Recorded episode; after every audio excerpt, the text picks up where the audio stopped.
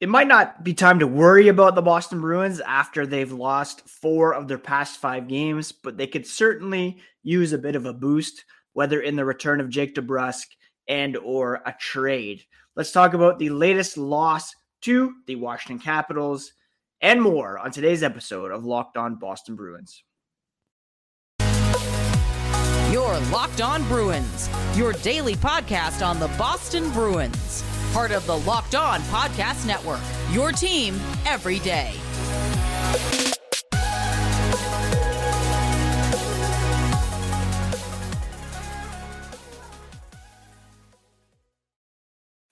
What is up, Bruins fans, and welcome back to the Locked On Boston Bruins podcast. I'm your host, Ian McLaren, and this is a daily show where we discuss all things Spoked B. Today is Sunday, February 12th, and I want to thank you so much for making Locked On Bruins your first listen every day. We are free and available wherever you get podcasts. Today's episode is brought to you by FanDuel Sportsbook, the official sportsbook of Locked On. Make every moment more by visiting fanduel.com slash locked on today to get started. Quick reminder you can find the podcast on Twitter and Instagram at Locked NHL Bruins. And you can find me my dad jokes, and hockey tweets at Ian C. McLaren. All right, after a long break, the Boston Bruins were back in action on Saturday, and things did not go according to plan as they lost their second home game in regulation this season, a 2 1 setback against the Washington Capitals. They were slow to start, slow to react, hesitant in decision making. That being said, it was the first game in a while. Been 10 days since they last hit the ice. Uh, the Capitals seemed sharper, simpler in their plays. And, you know, as the game went on, things got a little bit better. But overall, not the greatest game for the Bruins, who have lost four out of five, fell into a 2 0 deficit in this one before Nick Foligno pulled them within a goal late in the second period. A big push over the final 40 minutes, but they couldn't get the equalizer, and they're now 22 2 and 3 on home ice, which is still incredibly impressive. Um, one of the big issues that we've seen recently, and especially in yesterday's game, and this is something that dates back to last season. I remember talking about this a lot in the early going last year. Their reluctance to put the puck on net when they have clear opportunities. The Bruins aren't over passers. You've heard oversharers on social media. The Bruins over passers. Um, and Jim Montgomery noticed it and it's a habit that he wants to curb for the Bruins. He said, You saw a lot of guys come to the middle of the net and then you pass across the crease instead of trying to just put the puck on net. Michael Scott, Wayne Gretzky, they get it. You miss 100% of the shots you don't take. You need to get into the goalie space instead of giving yourself more net to shoot at. And those are habits they have to reinforce and get back to. Just get the puck on net. It's incredibly simple. When you have the opportunity, just shoot. The Bruins 0 for 4 on the power play, 0 for 17. Stretch now dating back before the All Star break. And again, same kind of thing. Moving the puck, make quicker decisions, not getting the puck on net. And um, it was very frustrating to watch. Jeremy Swayman got the start for the Bruins. Uh, he hadn't played since January 28th. He played pretty well, made some pretty big saves when they were up, when the Capitals were up 2 1. Um, his game was pretty good, but the Bruins just not getting the offense they needed to break through. Darcy Kuemper in net for the Capitals was quite good. And again, they're getting the opposition's best efforts.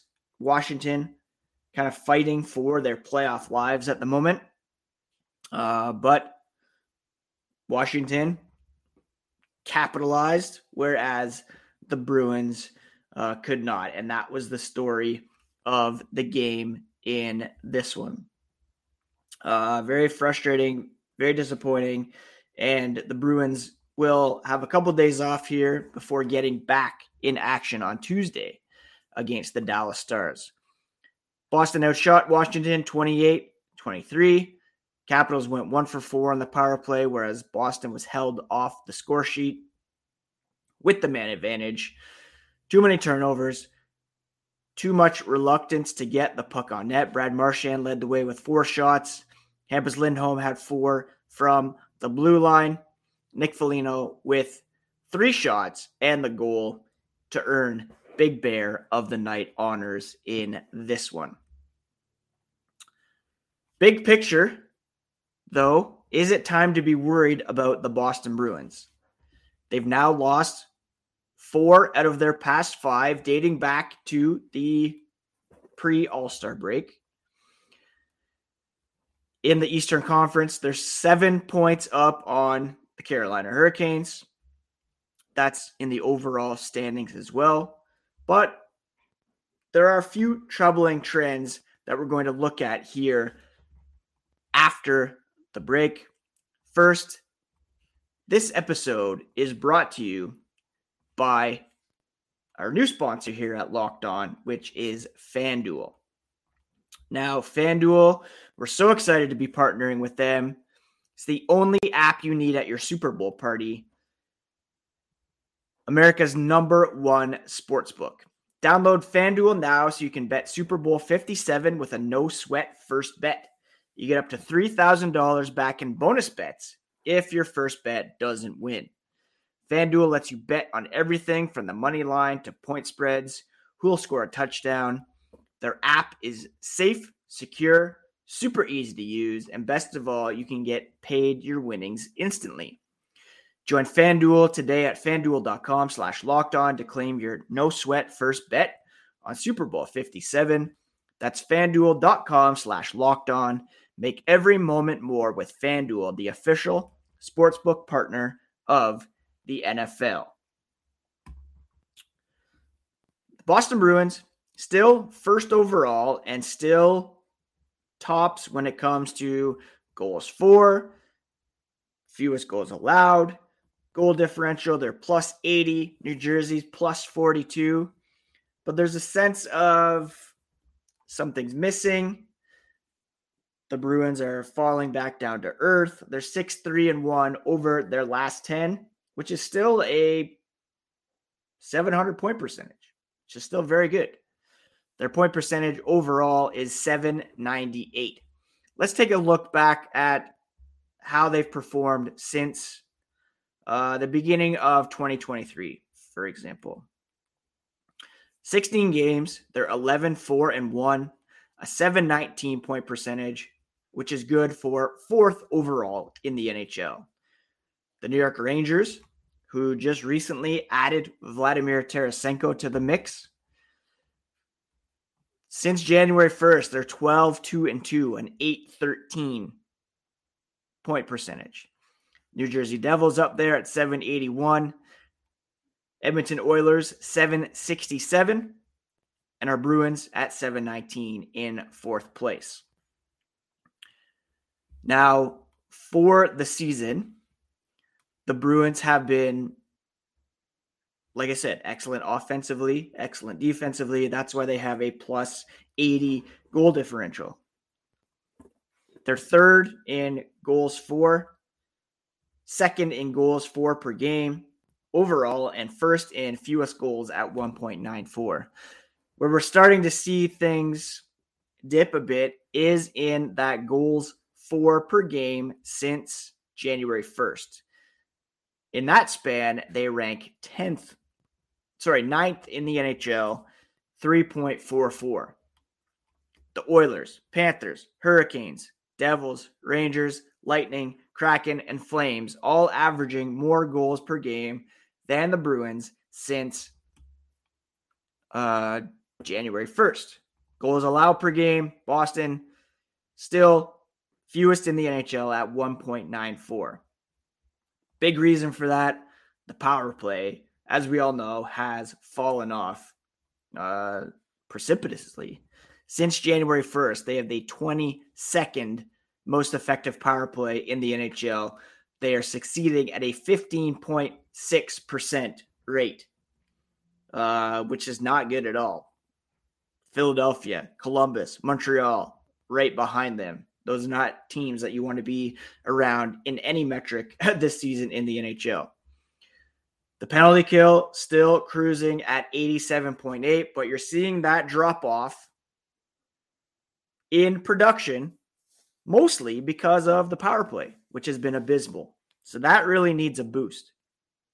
Um, right now, the Bruins power play units are kind of fluctuating, but Marchand, Bergeron, Krejci, Pastrnak, McAvoy on the first unit, Foligno, Coyle, Zacha, Lindholm, Hall on the second unit. That second unit could really use a boost.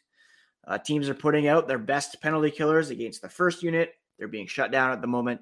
The second unit uh, could really use a significant boost. And uh, there's a player who could be available um, in Jakob Chychrun, who we'll talk about here in a moment. But when you're looking at what is ailing the Boston Bruins, that's a pretty significant, uh, pretty significant chunk of why they are struggling. We're going to look here at the fancy stats and see where the Bruins rank. I'm just going to share my screen here and bring up uh, natural stat trick, which I always like to reference in terms of looking at fancier stats, not just um, wins, losses, points, but also shot attempt differential. The Bruins, wow, they are really down here at five on five since um, this is from January 1st to yesterday or through today. Five on five, they have a negative shot attempt differential. So they're struggling at five on five. If you're not getting the power play production, that's going to bite you even more. They're 24th over that span.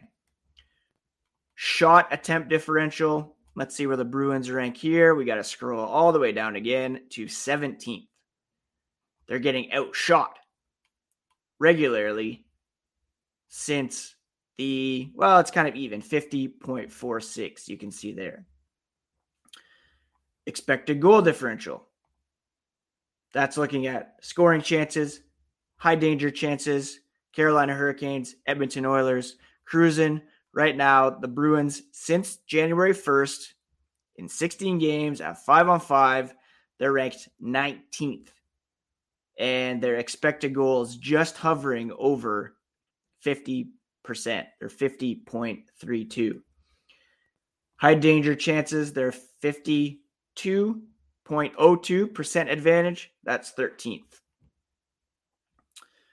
Now, they're still succeeding five on five despite that dip, 10.65. They're getting exceptional goaltending.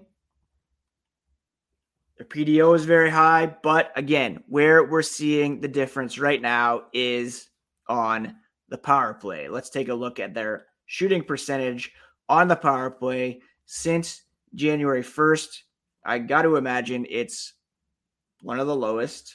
And uh, where are they at here? Shooting percentage, five on five.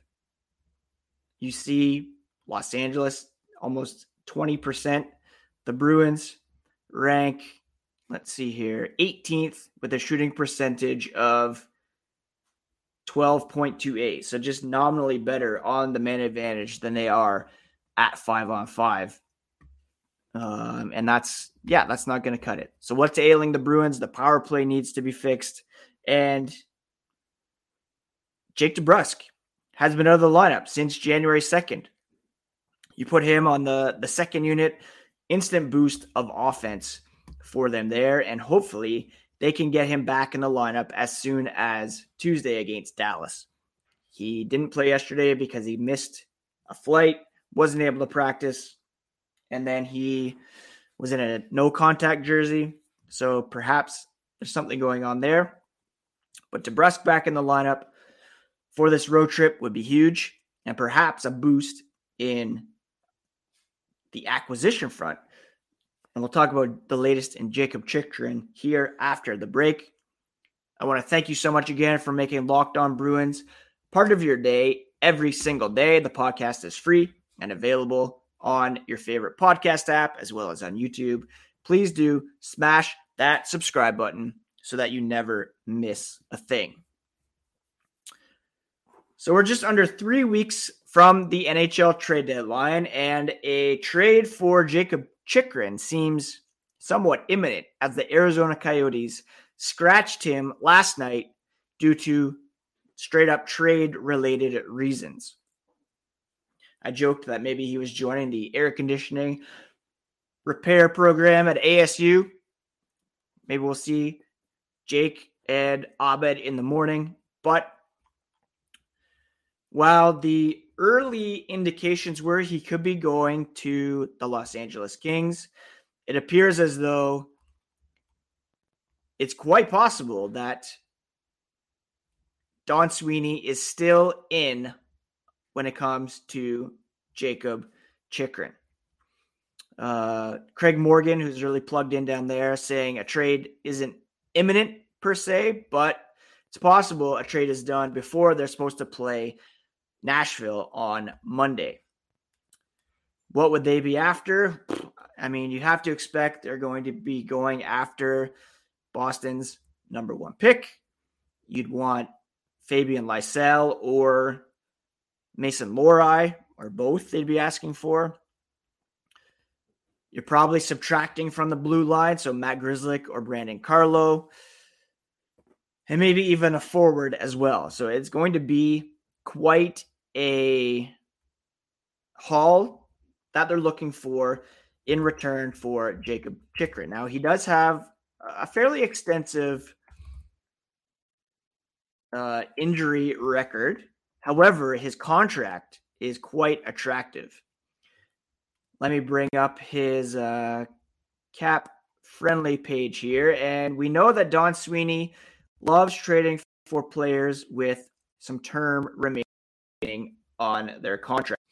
And if you look at Jakob Chychrun, you see that he has two years remaining at 4.6 million cap hit, which is uh, a steal, really, when he's playing at the best of, of his abilities.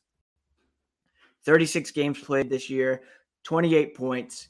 He had a career high 41 points in 56 games back in 2020, 2021, 18 goals.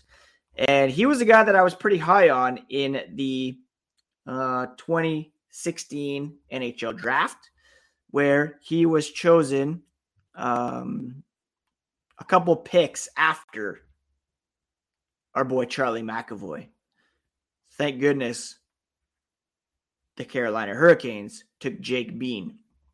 Now, $4.6 million contract, comparable to Brandon Carlo at 4.1, a bit off of Matt Grzelcyk at 3.6875. Uh, Chychrun does have, uh, let me just make sure what uh,